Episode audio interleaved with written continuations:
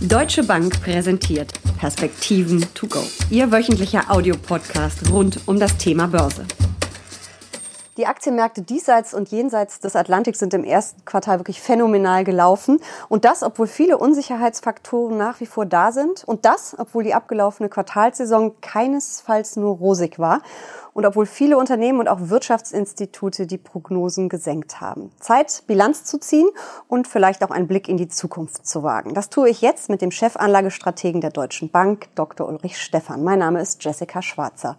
Uli, hat dich der sehr gute Start ins Börsenjahr 2019 überrascht? Weil im letzten Quartal 2018 haben die Börsianer ja mächtig schwarz gesehen. Also tatsächlich hat mich das miserable, schlechte Quartal äh, 2018 überrascht, also das Schlussquartal.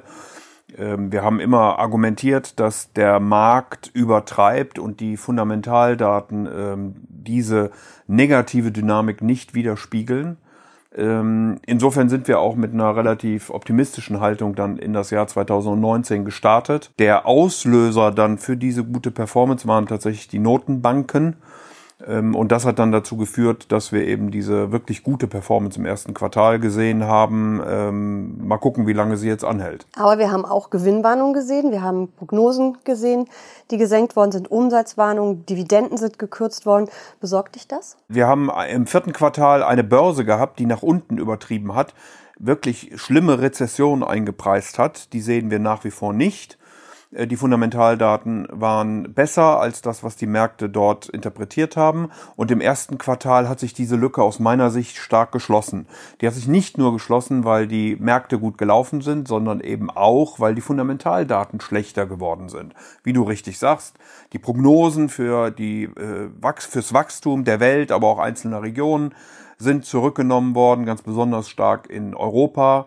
Äh, wir haben äh, negative Revisionen der Gewinnerwartungen. Also die Analysten haben dann, als das vierte Quartal berichtet wurde und die Unternehmen im ersten Quartal und auch ja dann über ihren Ausblick für 2019 gesprochen haben, ähm, die Erwartungen hier zurückgenommen. Wir haben mal, sind mal in Europa als Beispiel bei ungefähr zehn Prozent gestartet, liegen heute noch so bei fünfeinhalb äh, Prozent in etwa bei den Gewinnerwartungen. Also da ist es deutlich nach unten gegangen. Ähm, und insofern muss man sich jetzt fragen, übertreiben die Analysten jetzt vielleicht ein bisschen nach unten, weil es natürlich auch nur Menschen sind und sie geprägt sind durch die Diskussion um Brexit, um Handelsstreit, um Autozölle äh, und so weiter und so fort. Ähm, oder wie geht's weiter? Also ich glaube, wir müssen jetzt auch einen positiven Auslöser sehen, der beispielsweise im Handelsstreit oder im Brexit liegen könnte. Ähm, aber wir sind mittlerweile, glaube ich, einigermaßen fair bewertet an den Märkten. Du hast gerade schon gesagt, Brexit, Handelsstreit, das sind ja alles diese Unsicherheitsfaktoren, die gab es im Dezember und die gibt es auch jetzt, Anfang April immer noch. Ähm, beim Brexit wissen wir ja überhaupt nicht, was passiert. Der große Unterschied sind aus meiner Sicht die Notenbanken. Im vierten Quartal hat ähm, Jerome Powell noch gesagt, er ist auf Autopilot, er wird die Zinsen anheben, er wird die Bilanz weiter verkürzen. Ähm, Mario Draghi und die EZB waren auch eher, naja gut, wir gucken mal, wann wir denn dann die Zinsen anheben können. Mittlerweile haben sich die Notenbanken komplett gedreht. Also es ist jetzt eher ein auf Sicht fahren als ein Autopilot? Es ist noch viel schlimmer, würde ich sagen, oder viel besser, je nachdem, äh, unter welcher äh, Sichtweise man es anguckt, aber für die Kapitalmärkte eben eine große Beruhigung. Das liegt daran, dass früher die Notenbanken nur auf äh, die Inflation oder als Bundesbank auch noch auf die Geldmenge geguckt haben. Heute gucken sie eben auf die Finanzkonditionen. Das heißt, die Kapitalmärkte spielen eine Rolle im Sinne von äh, Aktienkursen, Zinsen, Risikoaufschlägen. Und die hatten sich im vierten Quartal so schlecht äh, oder so sehr verschlechtert, dass die Notenbanken im ersten Quartal äh, reagiert haben. Die amerikanische Notenbank will jetzt gar nicht mehr die Zinsen anheben, voraussichtlich. Der Markt hat das komplett ausgepreist, glaubt, dass die nächste oder glaubt sogar, dass es eine Zinssenkung in diesem Jahr gibt.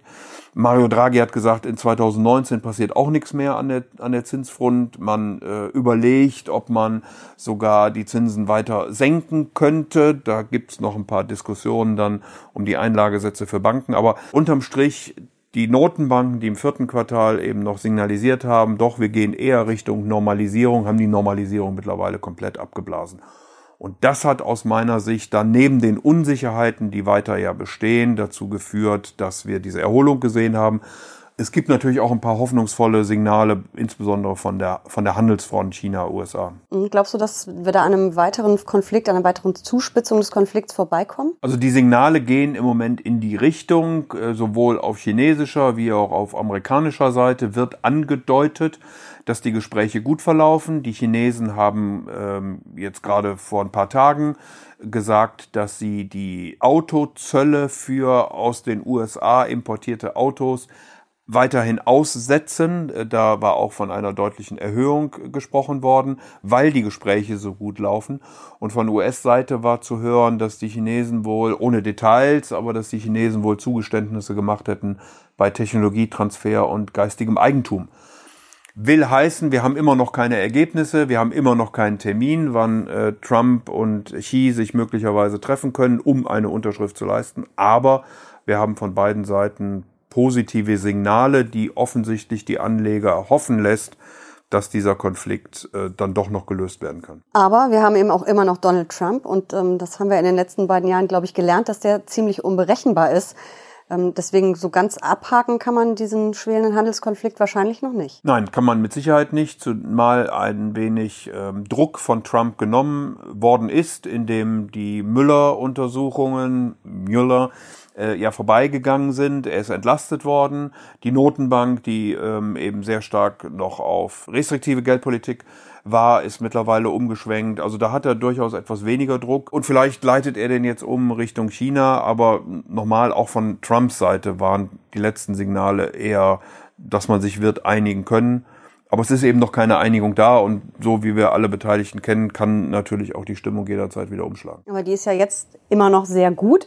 Ähm, ich habe mir mal die Zahlen angeguckt fürs erste Quartal. Dow Jones mit gut 10 Prozent im Plus, S&P 500 sogar noch ein bisschen mehr.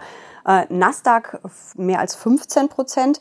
Also an der Wall Street äh, läuft America First wohl immer noch ziemlich gut. Ja, Amerika hat ähm, ähm, sicherlich, also im Grunde wie alle Aktienbörsen äh, fast weltweit ein sehr, sehr gutes Quartal hingelegt. Man hat eben im vierten Quartal auch gerade in Amerika sehr stark nach unten übertrieben. Auch die Technologiewerte, die eine große Erholung jetzt hingelegt haben. Du sagst ja schon Nasdaq, aber auch wenn man sich äh, S&P 500 äh, Software anguckt, wenn man sich die Halbleiter sogar anguckt, haben wir Zahlen von 20 Prozent und höher dort stehen. Ähm, das ist schon sehr beachtlich nach diesem, aber wie gesagt, das vierte Quartal hatte übertrieben. Wir sind jetzt so in so einer Phase, wo wir eher da wieder eine Normalisierung haben und die Märkte wahrscheinlich im Moment äh, ganz fair bewertet sind. Eine klassische Gegenbewegung eben nach der extremen Übertreibung nach unten kommt jetzt eben der Schwenk nach oben. Genau, und da aber unglücklicherweise im ersten Quartal die Fundamentaldaten nicht nur auf der makroökonomischen Seite, also auf der volkswirtschaftlichen Seite, sondern auch bei den Unternehmen selbst, bei den, unter, bei den Gewinnschätzungen zurückgelaufen sind, ist die große Frage, was, was wird von hier aus nach vorne passieren?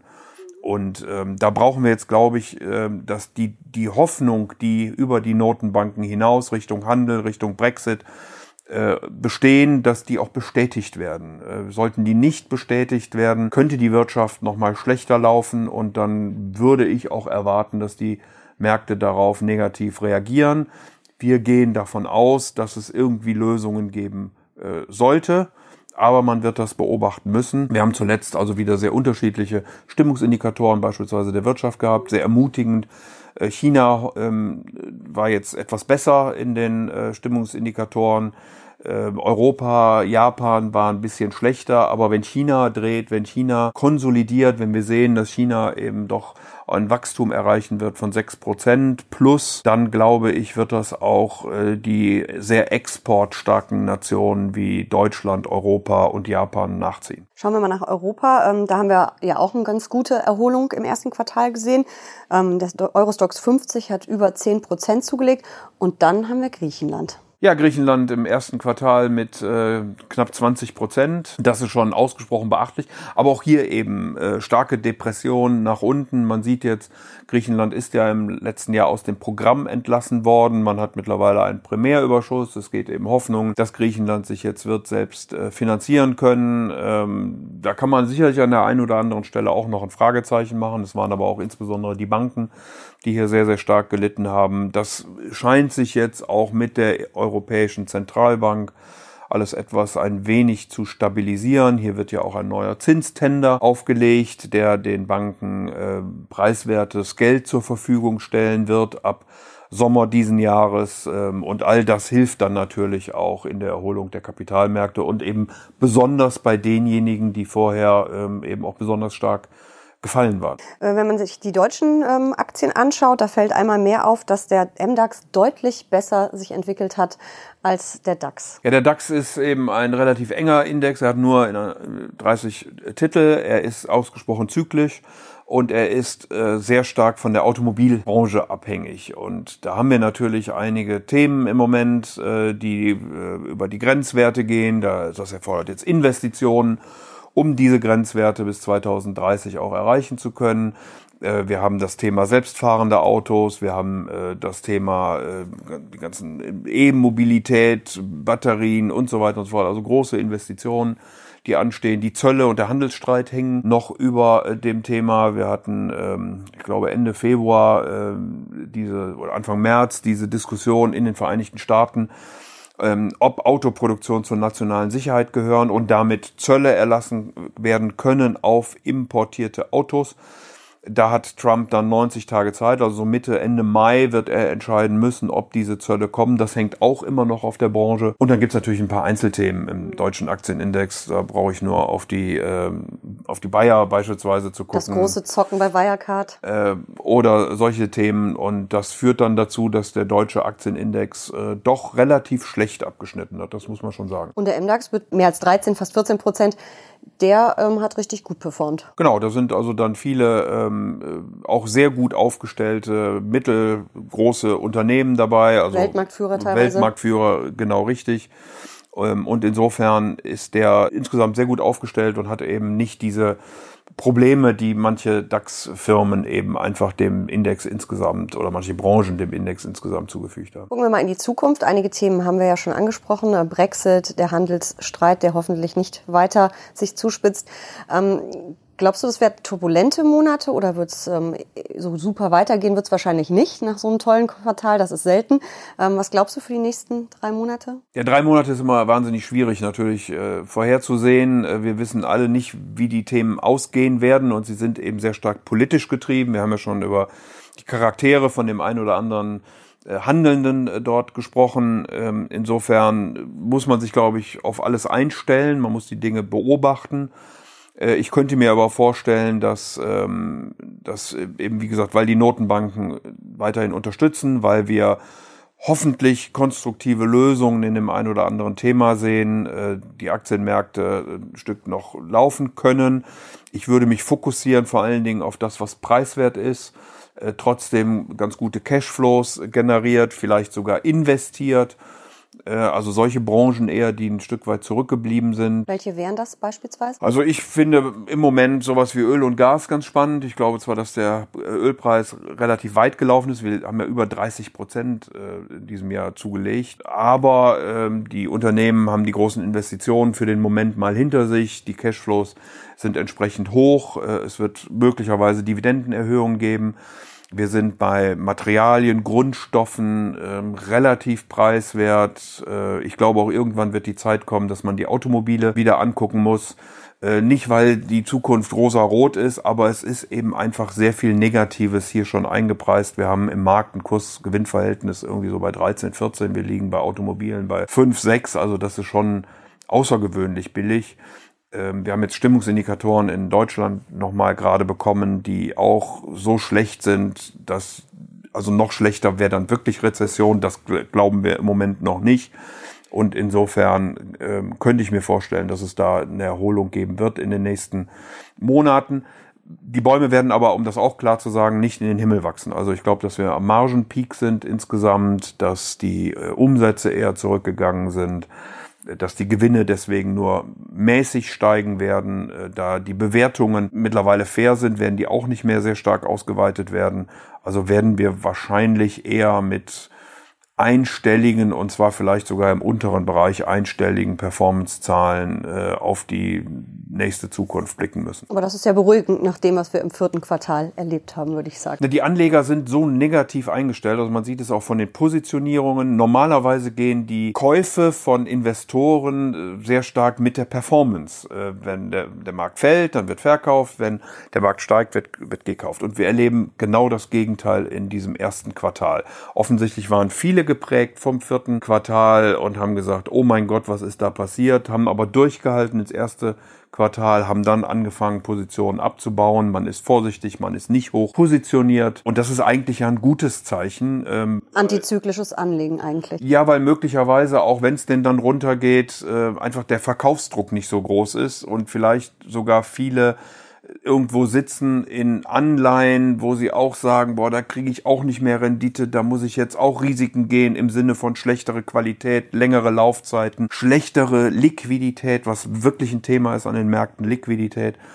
Ähm, und wenn es denn dann in, oder wenn ich den Aktien nochmal billiger kriege, dann, dann gehe ich vielleicht rein. Und deswegen halte ich das Rückschlagpotenzial auch für überschaubar. Vielen Dank für diese Perspektiven to go. Sehr gerne doch.